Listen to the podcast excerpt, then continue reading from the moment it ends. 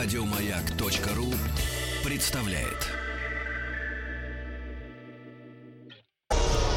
Изобретение велосипеда и наполеоновские войны. Рождение импрессионизма и появление фотографии. Восстание декабристов и манифест коммунистической партии. Все это Великий Девятнадцатый. Дорогие друзья, Великий девятнадцатый, Великий девятнадцатый век государства российского. Великий девятнадцатый именно так называется программа, которая выходит по вторникам на радиостанции «Маяк». Вот в то самое время, когда вечером в ваш дом входит, постучавшись, Игорь Ружейников. Друзья, мы все чаще и чаще, причем э, ну, в очень интересных и славных новостях, мы слышим названия. И не все отдают себе отчет в том, что это название и чего. Несмотря на то, что президентом этого является президент Российской Федерации. Мы сегодня поговорим об истории, вот меня сейчас поправят, а, председатель, наверное, все-таки. Мы сегодня поговорим об истории русского географического общества, которое, к счастью, в общем-то, из первых полос последние годы, из первых полос средств массовой информации не сходит. У нас сегодня в гостях меня, кстати, поправили. Недействительный, этого слова уже нет. Член географического общества, русского географического общества, историк-путешественник Владимир Рокот. Приветствую. Добрый вечер. Мы, поскольку давно знакомы, будем на «ты». Давай на «ты», и Да. поэтому... э, Все-таки запиши- президент не запиши президент себе название, чтобы в, в спешке не Нет, забыть. Там, где президент, это председатель попечительского совета. Председатель попечительского Да. совета. Вот первое лицо является, вот скажем, фигурой Я буду, попечительского. я буду президента всегда президентом называть. и Ну да, тем сойдет. более, тем более общество, э, оно почти с основания стало императорским. Да. Как да. и многие общества в России носили вот это почетное наименование императорских. О них мы тоже поговорим. Ну, давай, Владимир, начнем вот с самого начала, э, с момента создания. У нас в этом году уже у нас юбилейный год для, для русского географического Ну, как общества. считать? Кому-то 170 лет покажется Ну, юбилей, такой ну, проходящий. да? ну, в Но нам, нам, ровесникам, Да, конечно, это серьезная дата совершенно. И общество, оно плоть от плоти из 19 века. Оно на первый взгляд сохранило нынешнее общество преемственность. На самом деле не так все просто. Посмотри. 19 век. В твоем анонсе декабрист. Да. Не, не вычеркнешь. Ну, а как уже? Социал- М- Многие хотели бы, но не, социал-демократы, там же наверняка окажутся дик- э, разбуженные ими герцы, народники. То есть все через э, сопротивление какое-то внутреннее. Э, Так нельзя рассматривать 19 век, но хотя я сужу по твоим передачам и анонсу немножко, может быть, однобоко, 19 век очень созидательный в истории Отечества. Именно поэтому и выходит программа под Да. названием «Великий Да. девятнадцатый». Это И- созидательный Великий Да. век. Совершенно потрясающий цикл и совершенно потрясающий век. С самого первого дня этого века общество, бизнес и царское правительство искали какой-то большой консенсус. И вот тренд, который иссяк, к сожалению, в XIX веке в конце, включение как можно большей массы населения в прогрессивные какие-то передовые э, деяния, он э, сохранялся. И вот как раз ровно посередине века возникло русское географическое общество. Слушай, я задаю этот вопрос всем гостям э, нашей программы «Великий девятнадцатый». Прежде чем начать говорить о русском географическом обществе, о истории и предпосылках создания, вот как историк ты бы... Вот начался, начало 19 века определить очень просто. Александр Павел. Ну, Ну, для Вот меня это вот все-таки это. Павел, конечно, Павел, который принимает очень интересное э, политическое решение. Он э, дает привилегии российско-американской компании. 1799 год. но все-таки это конец. Ну, Ну, всё- самый-самый конец. Нет, нет, а вот ко- меня что интересует? Вот конец интересует. На твой взгляд, как историк, когда закончился 19 век? 19 Заши- век Вот в зашествие Николая. нет, нет. э, реформ, витовские реформы. Или, у- может быть, закончился еще раньше с убийством Александра РУ. Я не знаю, вот когда он, вот на твой взгляд, когда закончился 19 вот С точки зрения общественного развития Да. и поиска консенсуса общественного, ну, между бизнесом, населением, правительством, да, Общего, он, да. да, он закончился с началом русско-японской войны. Дев- 1905 Когда год, логика да. взаимодействия бизнеса и государства была нарушена. Вот я расскажу, как она была нарушена. Давай не торопить события. Не, давай вот мы- вернемся в 799 год, когда создана акционерная компания российско-американская. Вот то, что боевое какое-то участие было, и создался монополист по управлению Аляской. Причем не просто э, торговая компания, как ты знаешь, а эта компания имела государственную или квазигосударственную администрацию. В лице офицеров Ну, квази, флота квази-государственную, да, скорее всего. Да, в лице офицеров флота, которые не приостанавливали фактически службу в военно-морском флоте. Действительно, военная да, служба на флоте. И это да. продолжалось до 1867 года, пока Аляска не была уступлена. Вот первая такая, скажем, акционерная компания и, наверное, самая яркая. А то, что в этой компании служили замечательные офицеры, которые потом вошли в руководящий состав Русского географического общества, ну так сложилось. По-другому быть не могло. Ведь э, общество создано было чаяниями замечательного адмирала, ну, давай его назовем фамильярно Фриц. Так его звали друзья, Литке. Да. Ну, Литке. Вполне понятно, причину его фрицем называли. да. Ну, конечно, это кому-то могло не нравиться в веке уже следующем, Ну нет. ну, но получилось так, что на одном корабле, который отправлялся в кругосветное путешествие, и возглавлял его Головнин Василий Михайлович, собралось очень много талантливой молодежи. Я их как-то условно называл три Федора. мгм. Ну, Федор Литке, потому что фрицем он да. не мог быть. Ну, конечно. очень да. долгое время. Фердинанд мог быть Врангель и э, Федор Матюшин. Вот смотрите, э, люди молодые выбрали э, себе командира. И не случайно вот к 30 годам, имея за плечами очень хороший послужной список плавания кругосветного в северных наших морях, Литки смог стать э, наставником по военно-морским делам цесаревича Константина. Вот меня, кстати, это всегда... Вот, ну, я получал советское э, сначала школьное образование историческое, потом получал советское, очень хорошее, тем, не, тем не менее советское образование э, Московском государственном университете. И вот я никак не... Вот сейчас, сейчас я только начинаю понимать, каким образом, казалось бы, ну как, рядовой офицер становится наставником возможного, возможного там, э, возможного э, в пятой степени наследника престола, то есть сына великого Ну, Игорь, князя. что, ну как вот рядовой офицер? Рядовой офицер – это лейтенант или даже мичман, начинающий службу.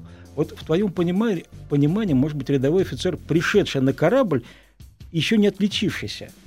А за Литки уже было признание. Признание его географических изысканий в северных наших морях. То есть за Литки было признание ученого в общем. Да, и путешественника, да. организатора экспедиций. Да. И, может быть, на э, 30-е годы, 40-е 19 века мгм. это было ну, соизмеримо, если не с полетом Гагарина, то, во всяком случае, с перелетами Чкалова, Громова. Вот, вот масштаб. Не, а надо напомнить еще нашим радиослушателям, дорогие друзья, когда мы говорим о эпохе великих географических открытий, мы закрываем 1812 годом. Открытием... Вот мы закрываем и совершенно напрасно. Подожди, 912 годом мы Почему- закрываем. почему 900? Землей Франции Иосифа мы А, закрываем. ну вот, может, может. ну это мы считаем. исконно русские земли. Да. То есть была в 800 1812 году шлюпы «Восток» и «Мирный» под, управля- под командованием Крузенштерна и Беллизгауза. 20-й. 20 А, сказал, Нет, ну, нет, неважно. 20 Просто 1820 Я заговорился. же с ними служил вместе. Ну-ка, я как мы историк помним это их всё. воспринимаю как сослуживцев. Да. Вот. Но для России история великих географических открытий, для России и история великих путешествий, она не закончилась с открытием эм, Антарктиды, последнего Подождите, материка. Антарктида, пойми, очень далеко. Да, это Я был, неинтересно, был я да. там. Там есть на Бел- э, наша база Беллинсгаузен, все Да, это да. хорошо. Вот, но это очень далеко. Сейчас мы дойдем до того, что поближе, и вернемся к русскому географическому обществу. Великий девятнадцатый. И вот мы возвращаемся к истории русского географического общества. Федор Литке. Кто, а, а, кстати, ты не знаешь, а кто его пригласил? Ну как, его сам великий князь пригласил. Кто его пригласил быть воспитанником? Я всегда задавал себе вопрос, а как же формируется администрация? Как, Да, да. как формируются элиты? Я не знаю. Подожди, Причем начиная с Мы не 19-го. задаем вопросов, как формируются, как формировались, нам интересно. Давай мы лучше с тобой Да. сделаем отсечку вот э, Да. века великих географических открытий. Это году на 16-м. Для нас это актуальней. Это экспедиция Вилькицкого северно-морским путем. Это вот ради чего сейчас, может быть, и наращивается какая-нибудь группировка военная наша в Арктике. А Невельского куда мы денем? А мы его в 54 год отнесем, и А все нормально. Это средина. Г- Закончилась. География закончилась для нас в 16 году принятием правительственного коммюнике, что эти все земли открытые являются неотъемлемой частью Российской империи. А после 16 года империя была сильно переформатирована. Да, весьма. Вот. Ну, в 20 не Да, лезем. Не, не Вот, лезем. не лезем. да. Тем более я в тех водах не ходил под парусами. А вот э, была на самом деле очень интересная группа приближенных к императору лиц, очень авторитетных географов морских. Ну, Крузенштерн, абсолютно авторитет. Конечно. Вот. Э, Немножко подрастал тогда Беллинсгаузен. И они все были, скажем, географически из очень узкого места, который сейчас называется Эстония. Вот. Николай, наверное, имел право говорить, что балтийские или немецкие дворяне служат ему лично. У него было основание. Это вот как раз политические процессы, Мгм. ошибка 25 года, когда русские дворяне выбрали, пытались выбрать другого императора. Другого императора. да. И на самом деле вот эти дворяне, Врангель, Розенштерн, эстонские немцы, Беллинсгаузен, они все служили верой и правдой. И они по менталитету были русскими. Даже Врангель, вот член географического общества, Фе- Фер- Фердинанд, мы его называем, Ну да. Федор, как хотите называйте, Фердинанд Врангель, нехорошее сочетание для нас. Почему? Нормально. Ну, Фердинанд и Врангель, Врангель, как-то так же, тоже это другим- у нас советская традиция говорит. Ну да, нас, другим да. патриотом заместилось. Так вот, эм, он учил немецкий язык уже будучи в Русской Америке. Ну, собственно, как и Дельвик, который не Да, писал да, на не немецком писал языке, он был немецком, русским да. поэтом. И многие немцы были русскими или офицерами, или поэтами. И я читал дневники Врангеля, они все более немецкими становились во время его путешествий сухопутных через Мексику. Мгм. Он вспоминал родной язык. И вот эта группа, конечно, можно как угодно ее называть, но она выдвинула из своих рядов очень достойного офицера, фрица, по Да. фамильярности, Ну Литки. да, да. Вот. Тем более к тому времени Врангель уже вернулся из Русской Америки, вошел во многие силы. Ну, Ну история известная. Конечно, много было и сухопутных представителей в русском географическом обществе. Да и подожди, а мы военных. еще не дошли. Вот Да. зачем? Как? Вот понятное дело, что Литке воспитывал полтора десятилетия великого князя. Полтора Он десятилетия был воспитывал. абсолютным авторитетом для будущего генерала-адмирала. Человека, который должен был формировать лицо флота. И при всем ну, спорном отношении к Константину, великому князю, он с этой задачей справился. Да. И он довел флот да, после военных, имеется в виду после крымского После военных. Крымского, да. Да, он довел флот до очень серьезного, так скажем, уровня развития.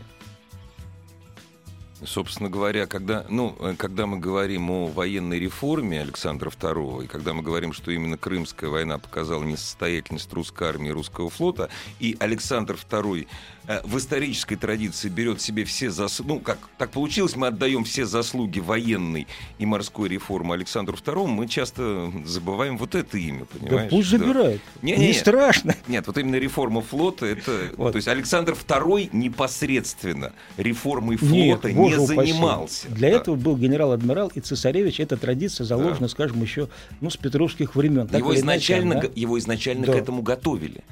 Вот. Именно И он заведовать сделал, флотом. он сделал флот океанским российский. И когда наступил преснопамятный 64 год, русские эскадры вышли к берегам Соединенных Штатов Америки, которые вели гражданскую войну, как с Атлантики, так и с Да, Тихого океана. да, с двух сторон, Это да. блестящая операция Да. русского флота. Это заслуга Александра II. И, разумеется... И, да, и его брата и Константина. брата Константина. Разумеется, Константин прислушивался к своему, к своему бывшему уже наставнику. Но вот, опять же, в исторической традиции отцом, отцом э, русского географического общества Литки никто не называет. А зря. А кстати, зря. А зря. То есть есть он, он был- его предло- он предложил его создать. Вот вопрос, зачем? Вот что, зачем? Вот э, давайте вернемся в век 18, Вот когда был, 18, 18 давай, ну, век, хорошо. когда был сформирован географический департамент Академии наук. Да, нас. непосредственно. Возглавлял его статский советник Ломонос. Мгм. И вот он генерировал все ге- географические идеи. Ну, на самом деле, э, к тому времени, к началу XIX века, после первой русской кругосветной экспедиции Крузенштерна, после плавания Головнина на шлюпе Диана, этих знаний стало настолько много, что уже Академия наук, а народ там было немного совсем, уже Ну их да. было не обработать. Как-то в системе э, морских военных отношений, ведомства морского, наверное, тоже было недостаточно. Сухопутное ведомство, оно очень нуждалось в географических знаниях. Оно искало новые театры, не хочется сказать военных действий, применения своей активности. И все это не могло быть Ну, Применение собрано. политической активности, а политическая активность может быть различной, принимает различные формы, особенно в XIX веке. Ну, что? Да, но мы знаем прекрасно, что за географическими экспедициями таких замечательных наших сухопутных деятелей, как Пржевальского, Маннергейма, Юденича, шли войска. Шли войска. Ну, если И- мы говорим о сопредельных государствах, да. Что касается зам- ну, заморских владений-то у нас не было. Нет, Ну, ну, Америка. Америка. Америка Нет, ну, это хорошая колония. Это рядом, это 130 километров, но тем не менее это заморское владение. Нет, ну, то есть, ну что греха таить. Государство занималось географическими открытиями и исследованиями не просто так ради чистой науки. Это естественно Нет, для, любого, нет. для любого бурно И развивающегося даже любая, государства. вот, э, любая общественная компания, любая акционерная компания, тем более такая, как русско-американская компания, она действовала от имени правительства, там, где правительству ну, не нужно было себя показывать. Так и РГО. Очень, очень толковая позиция. Я считаю, кстати, принято к тому времени во всем мире. Дорогие друзья, 2015 год, год юбилейный для русского географического общества. Великий девятнадцатый. У нас в гостях историк, путешественник, член Русского географического общества Владимир Рокот. И вот ну, предпосылка к задаче к созданию Русского географического общества, вообще о контексте этого времени мы сегодня и говорим. Ну, насколько я знаю, вот тогда было, как бы сейчас сказали, модно создавать общество под э, покровительством императорской фамилии. С высочайшим покровительством. Вот. Конечно же, конечно же. Но в 1945 году, когда общество создавалось, оно было просто, без императорского. Оно было просто русским географическим. И только через пять лет, когда стал ясен масштаб общества, оно получило высочайшее покровительство, ну, наверное, какое-то другое финансирование. Вот интересно, а что такое вот высочайшее покровительство? Понимаешь, это же общественная, ну, государственная общественная, общественно-государственная организация. Же Это, деньги, что? это международный иммунитет Мгм. и другой уровень меценатства. О, ну да. Ну, если с сегодняшнего дня посмотреть, когда приезжают в Севастополь первые лица, вторые, Ну да, вторые да. считают, третьи, которые себя вторыми считают. То есть вот если есть имя, да, и уровень меценатства выходит ну, ну, да, скажем, на масштаб а, на масштаб астрономический. больше, конечно. Не, ну это... В России не все общества, конечно же, были императорскими. Вот замечательный, скажем, клон географического Мгм, общества, но мгм. более узкий, Да. так называемый Палестинский комитет. Он с годов э, с середины 60-х Ага, работал позже, ни да. шатка, ни валка, не было Ага. вектора политики на Ближний Восток. Мгм, Как только он сформировался после русско-турецкой очередной войны, мгм. Э, победоносной на Балканах, это 78 год, появилось русское, палестинское православное общество, более серьезное. Без покровительства императора. В том-то все и дело, что палестинский комитет был без покровительства, оно А сразу стало сразу императорским, императорским. и никогда название своего не меняло, в отличие от нашего, ну, в котором я состою. Оно было и всероссийское, Да, да, да, и как-то да. по-другому называлось. Вектор политики был. И вот появился не клон, а, скажем, ну, правая рука.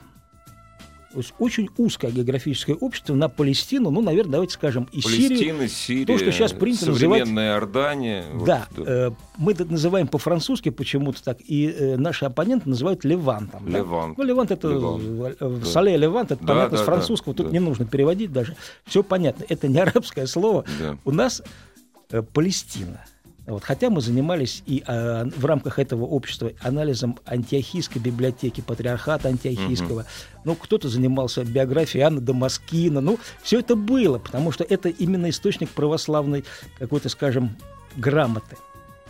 Были несколько другие э, задачи у двух этих географических или, скажем, просветительских обществ уже реализовывать политику, отправлять паломников, отправлять какие-то экспедиции вне военно-морского флота.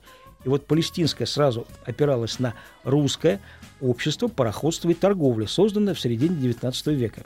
Частная компания. Абсолютно. Ну, То есть без участия государства. Кадрами. Опять кадрами, кадрами. Опять, опять военно-морские ну, офицеры продолжали да? нести службу. И где-то уже... находясь на действительной службе... Ну, не прерывалась служба, не... выслуга, конечно, да. удобно, удобно. Но это были профессионалы. Ну, конечно. А году в 78 году, когда европейская война после русско-турецкой могла только-только начаться, угу. очень быстро были собраны жертвования и создан так называемый Доброфлот. Вот очень, интерес, очень интересная. Легкие Ком- крейсера. Компания, вот что такое Доброфлот? Доброфлот частная компания акционерная. Частная компания. Да. И крейсера. Нет, крейсера, которые создавались на период войны. А так это нормально пароходство. Только ну, если да. «Рапид», э, пароходство и торговля, ну, со штаб-квартирой в Одессе, оно угу. ориентировалось на Средиземноморский бассейн. Ну, разумеется. Вот, то Доброфлот, э, он доходил до Дальнего Востока. Угу. И э, перевозка войск, скажем, накануне русско-японской войны, вот на тот театр – а тогда мы победоносно победили, ну, слово нехорошее. победили хорошо. Ну, боксеров. А Боксер, потому что Боксерское восстание, очень много, знаете как, много очень, скажем, было оптимизма в том, что мы становимся э, повелителями вот того Дальнего Востока. И вот это выражение, это не мое победоносно победили. Это один из отчетов. Вот, скажем, эйфория от победы над восстанием Эхатуани. Эхатуани, да. Вот. И считалось, что Китай наш очень неправильно. То есть просто мы временно, мы временно забыли про существование британской короны как-то. Мы были нет. союзниками, с Германией были а союзниками. сколько раз мы с Германией, ну, да, а сколько да, раз да, мы с Британией были, знаешь, вот. там, начало 19 века, посмотрите коалиции. Там потом там, ить, ить, ить, другой ить, союзник да, появился, другой, Япония. Япония. Вот в подавлении да. восстания боксерского, да. конечно, мы опирались на поддержку Японии, но не, ну, давай не торопить. Так, вот Доброфлот. И войска перебрасывались в частные компании. Да. Толково. И даже не превращаясь в крейсера. А Они а вот могли интерес, быть кстати, крейсерами. А, вот, а вот интересно, перебрать, чтобы да. понимали наши радиослушатели, да и я в том числе. Это в данном случае я слушатель угу. тебя. Ведь наверняка государство Доброфлоту платило.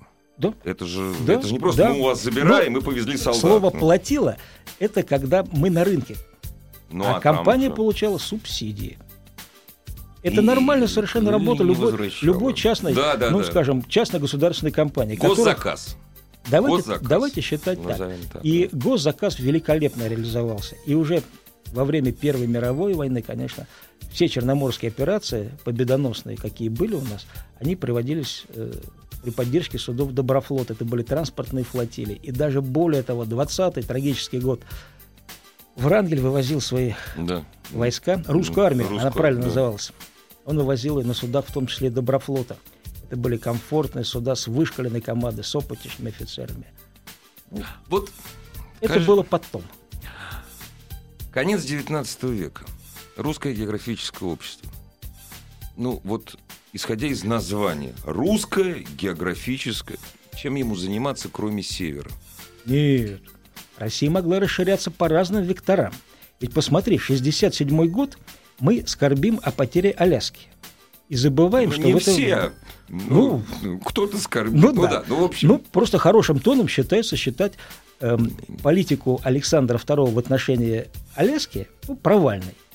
Но ведь политика в отношении Азии, вектор, который пресекся на Мерв и Ашхабад, угу. это вот там, где мы уже встретили сопротивление Великобритании – вот он же состоялся именно в это время. Ну, вот у меня как раз вот у меня строго противоположно. Это я считаю не провальным, а вот это провальным. Ну, кстати, есть такое мнение, что вот туда как раз лезть не надо. Но мы не могли туда не лезть. Мы не могли не лезть в Среднюю Азию. Империя да. не может не да, расти. Да, совершенно справедливо. А самый простой рост империи – это Закавказье, ну, Средняя Азия. Какой-то такой. Конечно. И, конечно же, русское географическое общество, оно собирало данные о растущей империи. И на самом деле сейчас оно немножко другое стало. Вот э, в веке 21 оно более просветительское. Оно не входит в систему таких организаций, как вот императорское палестинское православное ну, времена общество. изменились. Да, у него нету своих перевозчиков, которые с ним социальные отношения партнерства Мгм, поддерживают. Вот. А они нужны, нам нужен какой-то вспомогательный флот.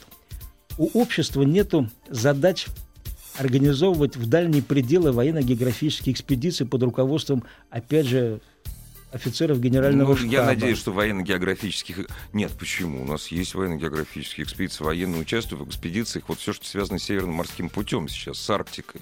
Сейчас это есть, и под, в том числе под эгидой э, Русского географического Ввиду общества. того, что президентом общества является вполне конкретная персона. Сергей Кожугетович э, Шойгу. Ну, сразу Да. тебе скажу, что я никогда не поднимался до этих персон, хотя на самый высший этаж э, русского географического общества, Ну на да. Новую площадь, Ну да. конечно, я поднимался. И даже имел какие-то Нет, это- это- студии. Слушай, ну ты, ты же сам географ. Вот скажи мне, пожалуйста, а вот у тебя твои путешествия парусные, они связаны с историей, э, хотя бы по касательной, с историей русского географического общества славных людей? Ой, более чем. Давай. Я ведь на самом деле очень эм, слабый э, путешественник. Я имею разрешение от берега отходить на паруснике и командовать им в течение суток только на 50 морских миль. Потому что боятся, что заво- завоевывать начнет. Ну, как-то ограничили. Да. И мне приходится путешествовать не столько вот в настоящем, да, Каботаж такой. да, каботаж, да, а еще каботаж вот в веке 19 Да. и даже в 18 Это же безумно интересно. Это очень интересно. Смысл в ис- историко-географических экспедиций в том, чтобы изучать историю, находясь на тех местах, где эти события происходили. И одно из последних э, наших путешествий было по связке Псковская, Теплое и Чудское озера. Знакомо. Знакомые акватории. Ты знаешь, э, если не ошибаюсь, ты как-то под моими парусами ходил Да, уже и был- под флагом. Вот именно там вот я и ходил. Но мы с тобой шли из Советского Союза в Советский Союз. Да. Мы шли из Пскова в Тарту. Замечательный город русской культуры. Дербт, Юрьев, как хотите называйте. Э, Это очаг русской культуры не в Эстонии, нет, это во всей России. Это Лотман, конечно, да, Юрий Да, Лотман. да, да. да. Вот. И Врангель связан с Тарту. Вот эта связочка географическая Псков-Тарту, она очень была устойчивой всегда. И практически э, все выходцы из Пскова, имевшие немецкие корни, заканчивали в Истляндии в районе Тарту. И наоборот, очень много было хороших людей из Тарту, которые, скажем, выходили на просторы России, всей России. Дорогие друзья, почему Тарту, я напоминаю, на территории Советского Союза это был старейший университет. Один из старейших Дербцкий университет, один из старейших университетов Европы. И вот э, наше путешествие было как раз, скажем, направлено на то, чтобы почтить память Фердинанда Врангеля, который свои последние дни закончил именно в Дербте. А родился он в Пскове. Но у меня еще есть какие-то личные счеты с историей. Совершенно симпатичный персонаж проживал в Тарту, и из Тарту уехал во Францию. Это был век уже 20 Мгм. его в Тарту пытаются забыть. Зовут его, давайте вспомним, Борис Владимирович Вильде, русский иммигрант. И вот в сороковом году, работая в Музее человека в Париже, он придумал такое замечательное французское слово «резистанс». Французы не сопротивлялись. Да. Вот идея сопротивления, и это признал Деголь после гибели русских эмигрантов, которые возглавили сопротивление, это русская идея. И, может быть, сейчас этой идее нужно как-то так подсказать, чтобы мы им все-таки уже раз подсказали. Но не хочется лезть в 21 век совершенно. И во Францию. Более того, я бы съездил, конечно. Там есть Жюль Верн, Нормандия. Вот, У но- нас на берегу Москва-реки есть прекрасная квартира, Норман... штаб-квартира Нормандии Немана. Очень красивый дом. это, это летчики. Да, да. Но на самом деле это география неотделимая от истории. И мне сейчас очень тяжело попасть в Тарту, Мгм. и даже выходя на Чудское озеро, я вступал в очень интересные отношения с пограничниками на своем малом судне, Отечественными пограничниками. отечественными. Отечественными, э, да. Немножко безразличны эстонские пограничники к режиму границы. И я запрашивал право мирного прохода. В кошмарном с неба не приснилось никогда. Дорогие друзья, у меня проход исключительно мирный на моем крейсере. Нет, это действительно касается больших кораблей, Ну судов, да, да, а это вот тут, понимаешь, должны как можно быстрее пересечь те- территориальные воды, И не всё. нарушать там порядок. Да, да, да. И вот наши пограничники постоянно мне запрашивали, проход, мирный проход через эстонские территориальные воды. Ну, я надеюсь, рано или поздно это все-таки. Ну, крути, не крути, народ должны дружить между собой. И э, историки, путешественники из Старту совершенно спокойно будут ходить. Ну, пусть это будет, Володь, на нашей памяти, будет ходить в Псков под парусом, а мы из Пскова Тарту? будем ходить да? в Тарту. Это, да. это, ну, это да. наша зона, ну, скажем, ответственности да, русского да. географического общества. Да, согла- полностью с тобой и, согласен. И не, больше. и не более. Вот нам, нам этого вполне хватает. Не, ну а действительно, вот опять же, уже уходя далеко-далеко в историю, если ты хочешь посмотреть место Вороньего камня, вот она Эстония, рядом, тебя пограничники там, то есть если ты будешь идти, там тебя пограничники не пропустят просто. Ну, нет, нет, там... мы договорились, что договорились. место ледового побоища находится да. на нашей исторической территории. Это можно. Дорогие друзья, а, об истории русского географического общества мы сегодня говорим с нашим гостем, историком, путешественником и членом русского географического общества Владимиром Роктом. Вернемся через 30 секунд. Великий девятнадцатый.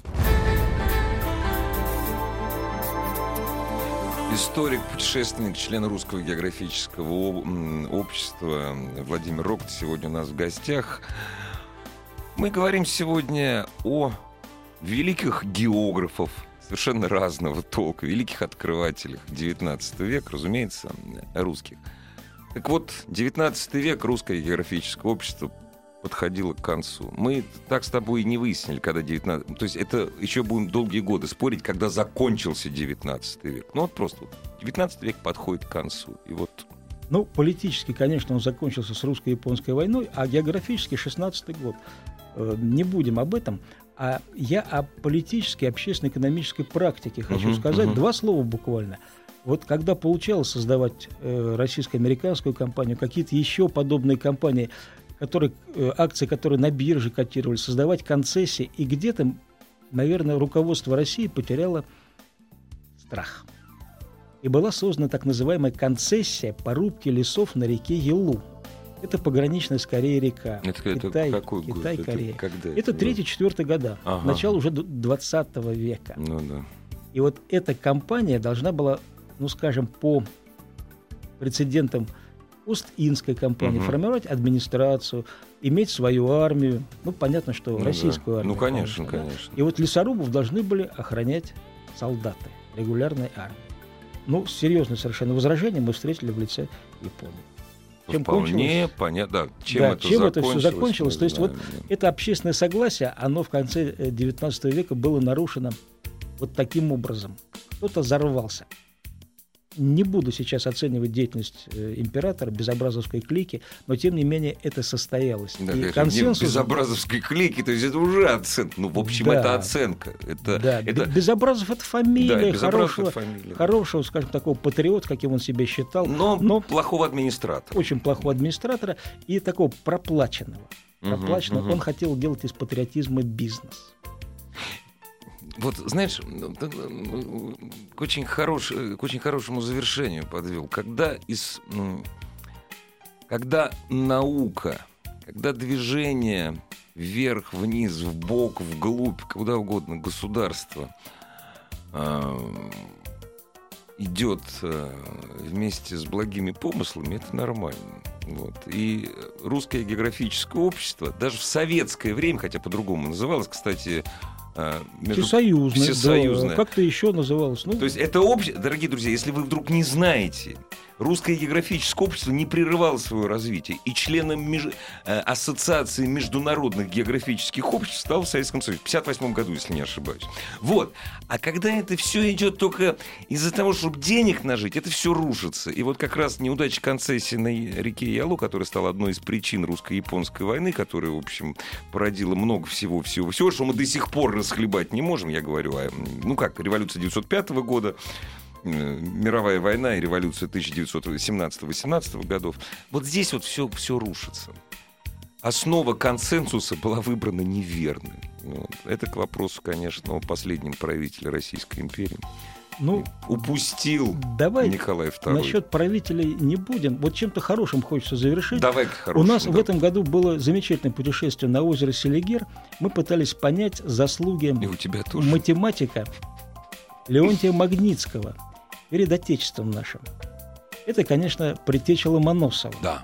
Это человек, который занимался навигатской школой. Это человек, создавший первый русский учебник арифметики. Когда Лебниц говорил о метафизике, писал такое слово «монады» какие-то, да? Да, да, У да. нас учебника не было. Магнитский его сделал. Он получил фамилию от Петра. Это как раз вот родоначальник того правильного списка магнитских. Памятника нет. И мы думали, где ставить памятник. И место это нашли.